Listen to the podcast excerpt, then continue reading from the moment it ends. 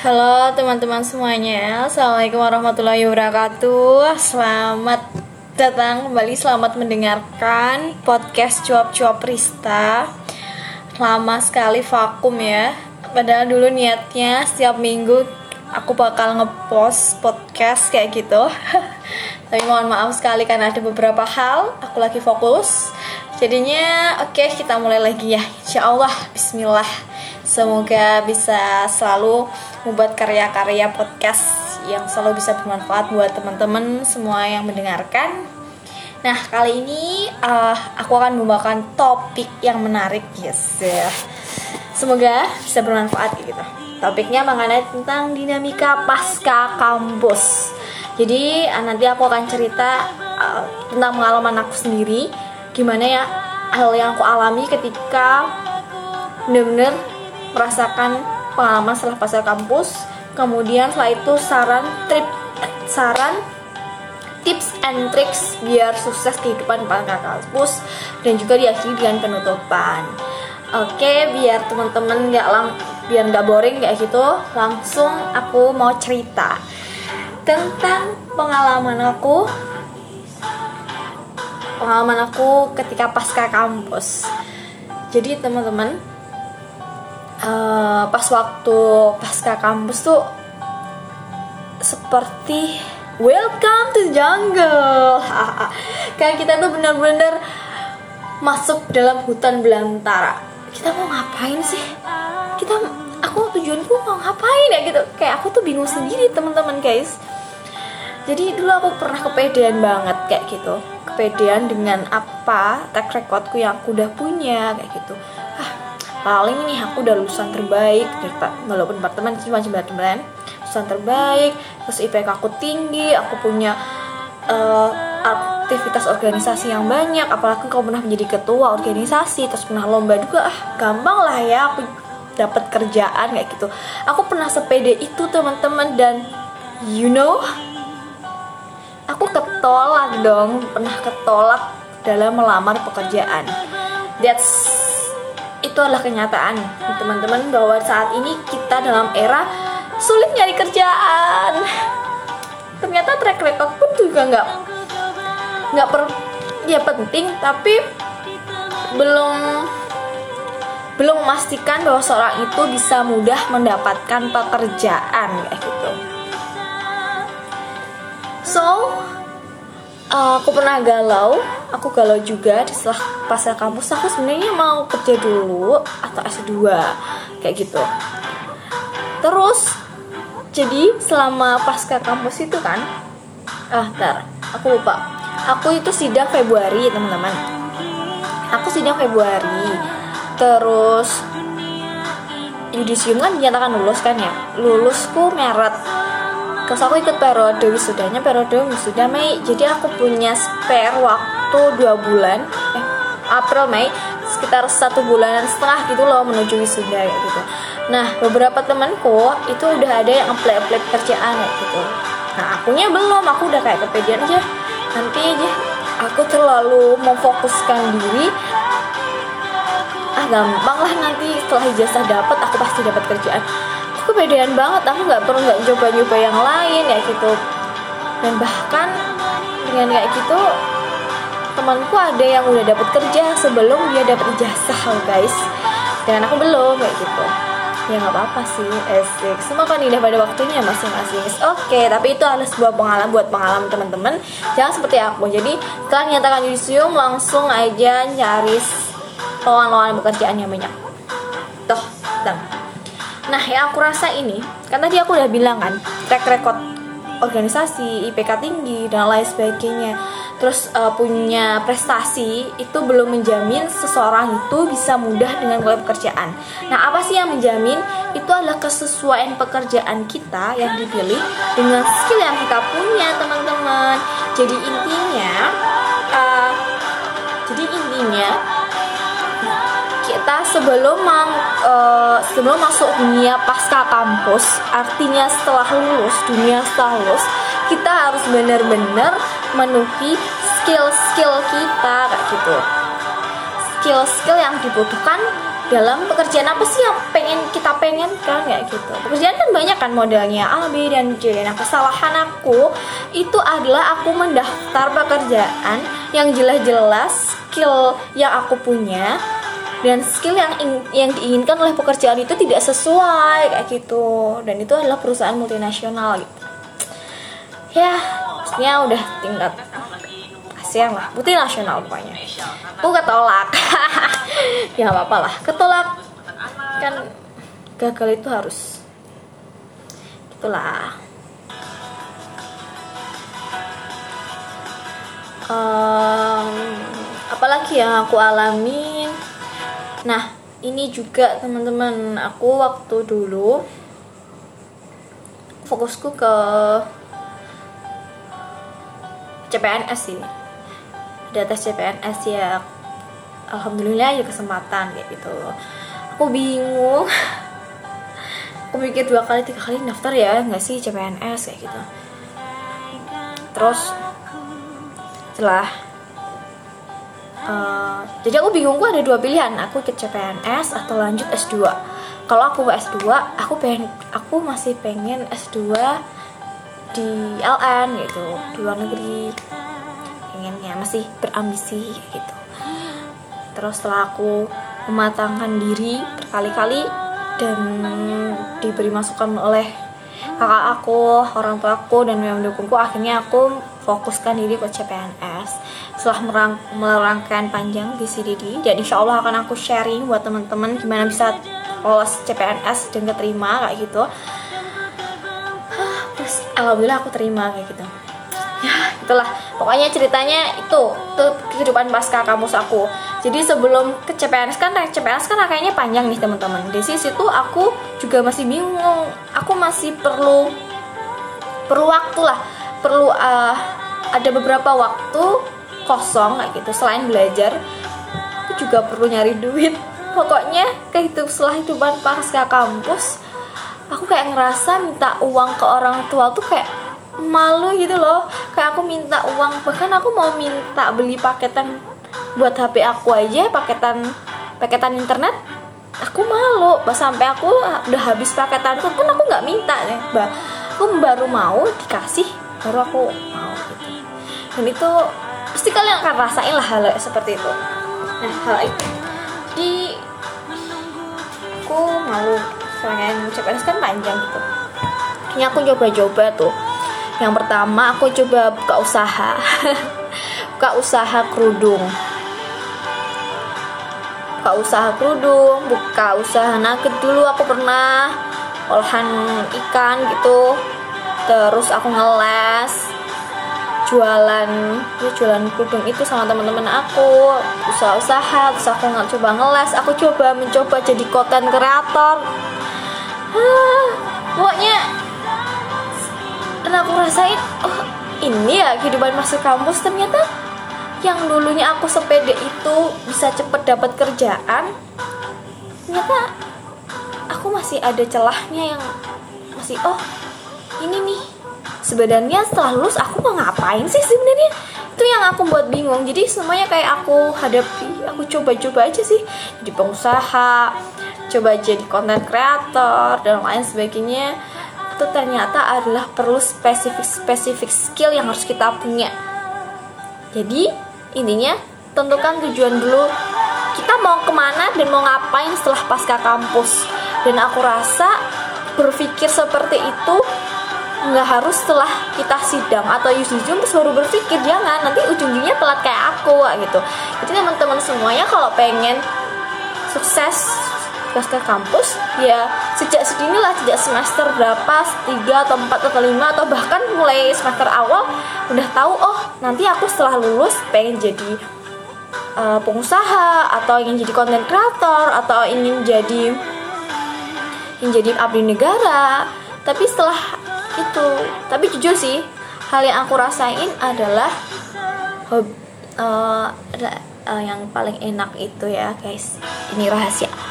Yang paling enak adalah hobi yang dibayar. Jadi pintar-pintar kita tahu tentang diri kita itu seperti apa.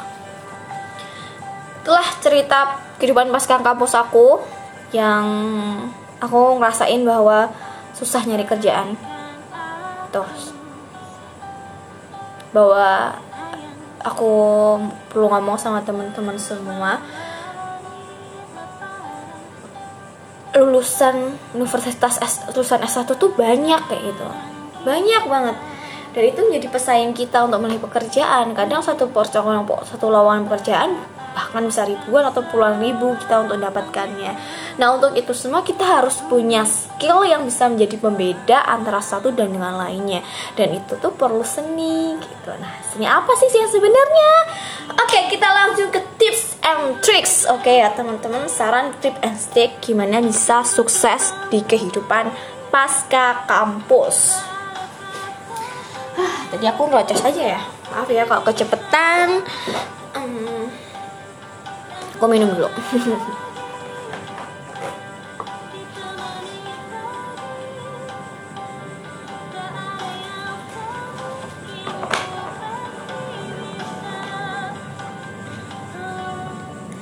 ya saran aku tadi yang pertama teman-teman harus mengenal diri teman-teman entah teman-teman sekarang dari jurusan yang prospeknya udah jelas, prospek masa depannya belum jelas, atau kadang yang kalian sendiri prospek jurusan aku ke depannya mau ngapain lah sebagainya. Jadi hero kan ya, jangan fokus ke jurusan, tapi fokus ke teman-teman sendiri. Kenali teman-teman sendiri. Apa sih sebenarnya kelebihan dan kekurangan dari sini sendiri? Apa sih sebenarnya hobi kita kayak gitu? Karena memang paling enak itu adalah hobi yang dibayar. sejak dini mungkin entah dari semester 1, 2 atau 3 atau pokoknya kalau bisa itu sebelum semester 7 atau semester 6 tuh kita udah tahu setelah lulus kita mau ngapain dan mau ke mana. Nah itu diambil dari kelebihan dan kekurangan teman-teman hobi teman-teman. Itunya sepertinya di bidang apa sih hobinya teman-teman? Kayak gitu. Nah setelah tahu kita tahu nih kelebihan dan kekurangan. Pasti kita tahu kan sebenarnya passion bukan passion sih sebenarnya. Uh, pekerjaan yang membuat kita excited untuk terus mengerjakan secara konsisten. Karena kenapa? Karena pekerjaan itu ujung-ujungnya akan akan terus menerus continue kayak itu. Pekerjaan yang kita lakukan itu terus. Jadi buat teman-teman pastikan apa hal apa yang membuat teman-teman selalu excited untuk melakukan pekerjaan itu. Itu yang pertama. Yang kedua, setelah tahu teman-teman mau ke mana misal nih teman-teman ada yang pengen jadi pengusaha kemudian teman-teman pengen atau pengen jadi abdi negara abdi negara itu PNS atau ASN atau teman-teman jadi konten kreator ya sok atuh. Maksudnya mangga atuh. Ya deh. Udah bahasa Sunda ini. Uh, dipersilahkan kayak gitu untuk teman-teman cari skills atau ilmu-ilmu yang bisa membuat sukses apa yang kalian teman-teman inginkan. Yang pertama, jika teman-teman ingin jadi pengusaha, ya teman-teman harus belajar tentang ilmu-ilmu usaha, bagaimana ilmu marketing, bagaimana pemasaran produk dan sebagainya.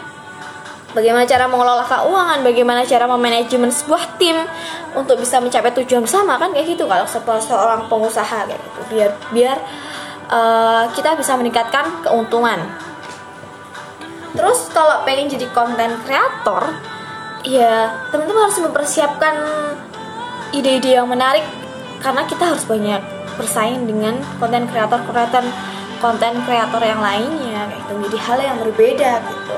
Secara konsisten. Pokoknya cari ilmunya secara detail. Oh jadi konten kreator berarti perlu alat apa aja sih sebenarnya yang perlu kita siapkan? Kemudian oh, perlu konsisten, perlu komitmen, kayak gitu, perlu ide kreatif. Nah, gimana cara memunculkan ide-ide kreatif tersebut? Nah, semua itu perlu dilatih kayak gitu, bukan dilatih sehari dua hari, tetapi juga berulang-ulang kali kayak gitu. Kalau gitu ya. Terus kemudian kalau pengen jadi ASN nih, ASN tuh semua orang pasti pengen jadi ASN. ASN masih punya privilege tersendiri ya gitu di mata seseorang, di mata beberapa banyak orang nggak pengen jadi ASN ya. Jangan berpikiran oh nanti kalau aku jadi ASN aku akan jadi kaya. No enggak ASN itu adalah pelayan masyarakat teman-teman kayak gitu. Jadi fokuskan apa ya?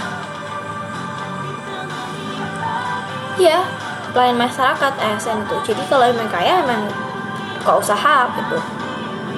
Bukan di ASN gitu. Terus gimana sih kiat-kiatnya aku bisa lolos seleksi-seleksi biar aku ASN nih? Nah itu perlu diketahui perlu dipelajari lagi. Dan itu belajarnya bukan sekali dua kali semuanya juga begitu tapi perlu konsisten. Gitu ya. Masih ingat gak sih? Pokoknya mulai aja lah mulai belajar aja. Biarkan biarkan banyaknya percobaan yang kita lakukan membuat uh, itu menjadi progress asik practice makes progress. Yang pernah kita dulu ucapkan kan sih sama teman aku? Itu sih teman-teman. Yang kedua yang kedua apa ya? Oh tadi ya. Kali itu sama ini bahasa Inggris. Aku ngerasa bahwa bahasa Inggris itu penting entah itu kalian mau jadi pengusaha, konten kreator dan sebagainya kayaknya bahasa Inggris konten kreator ya penting lah pokoknya bahasa Inggris itu untuk bisa kita go internasional. Karena semuanya udah era bahasa Inggris semua ya kan untuk informasi-informasi yang lebih penting lebih mendalam maka kemampuan bahasa Inggris itu menjadi uh, nilai menarik buat teman-teman. Jangan lupa itu. Ah uh, yang kedua ketiga adalah membranding diri kenapa sih kita perlu merinding diri? Ya untuk biar teman-teman punya nilai yang berbeda dari teman-teman sekalian. Tuh, yang pernah aku tadi bilang kan tadi aku pernah bilang bahwa pekerjaan misal pekerjaan X gitu perlu skill sesuai yang dibutuhkan. Maka gimana sih cara branding kita biar sesuai dengan pekerjaan yang mereka mau sehingga kita terima jadi pekerja gitu. Pekerjaan itu. Yang ketiga ya semangat aja lah. Semangat terus. Semangat terus. Pokoknya kita punya semangat kita yakin bahwa kita bisa. Itu akan memper uh, mempunyai daya tarik sendiri bagi kita. Apa ya kalau kita ya semangat semua seperti dipermudah aja sih teman-teman. Uh, apa lagi ya? Oh nih banyak banget. Yang enaknya pengen S2 langsung S2 atau langsung S uh, kerja dulu. Aku kembali kalau teman-teman nanya S2 dulu atau kerja dulu aku tanya balik ke teman-teman sebenarnya teman-teman tuh mau jadi hmm, pekerjaan profesional profesional pekerja atau punya pekerjaan. Dia yang punya pekerjaan atau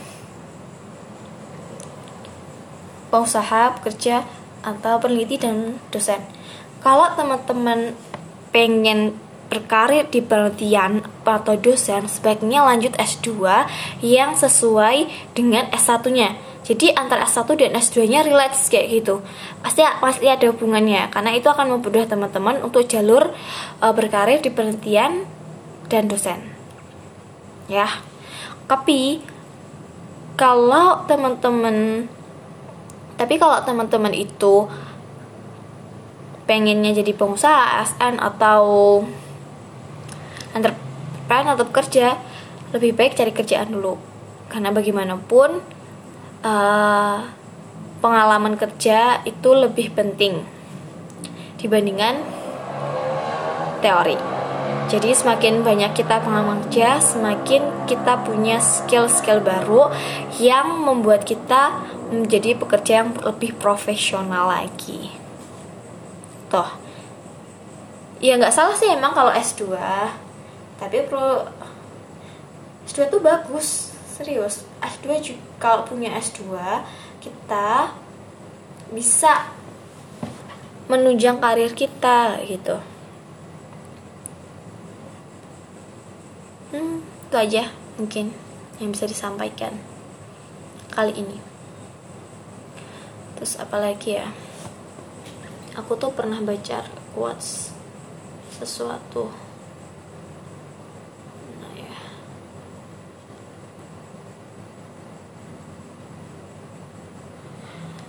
Oke.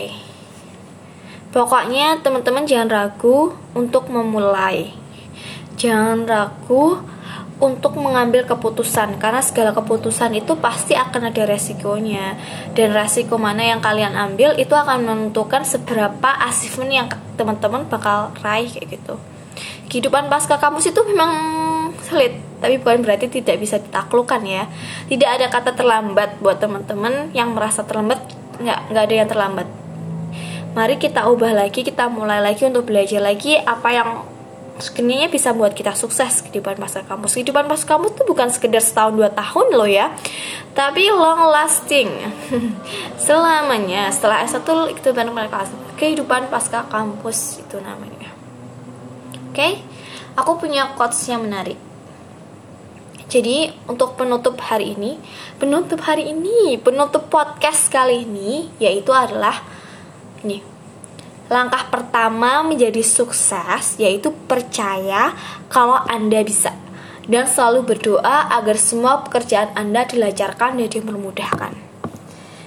Jadi di mana dimulai dari siapa? Dari diri sendiri yang yakin bahwa diri sendiri adalah bisa dan disampingi oleh doa. Semoga teman-teman semuanya dilancarkan uh, kehidupan pasca kampusnya sukses kehidupan pasca kampusnya dimudahkan dalam segalanya. Amin amin ya robbal amin uh, sekian dulu podcast dari kami. Yang baik silahkan ambil. Mohon sarannya terhadap podcastku untuk menjadi lebih baik kemudian hari. Dan insya Allah akan terus menghasilkan karya-karya yang bisa bermanfaat bagi yang mendengarkannya. Oke, sekian dulu cuap-cuap Rista. Bye bye. Wassalamualaikum warahmatullahi wabarakatuh.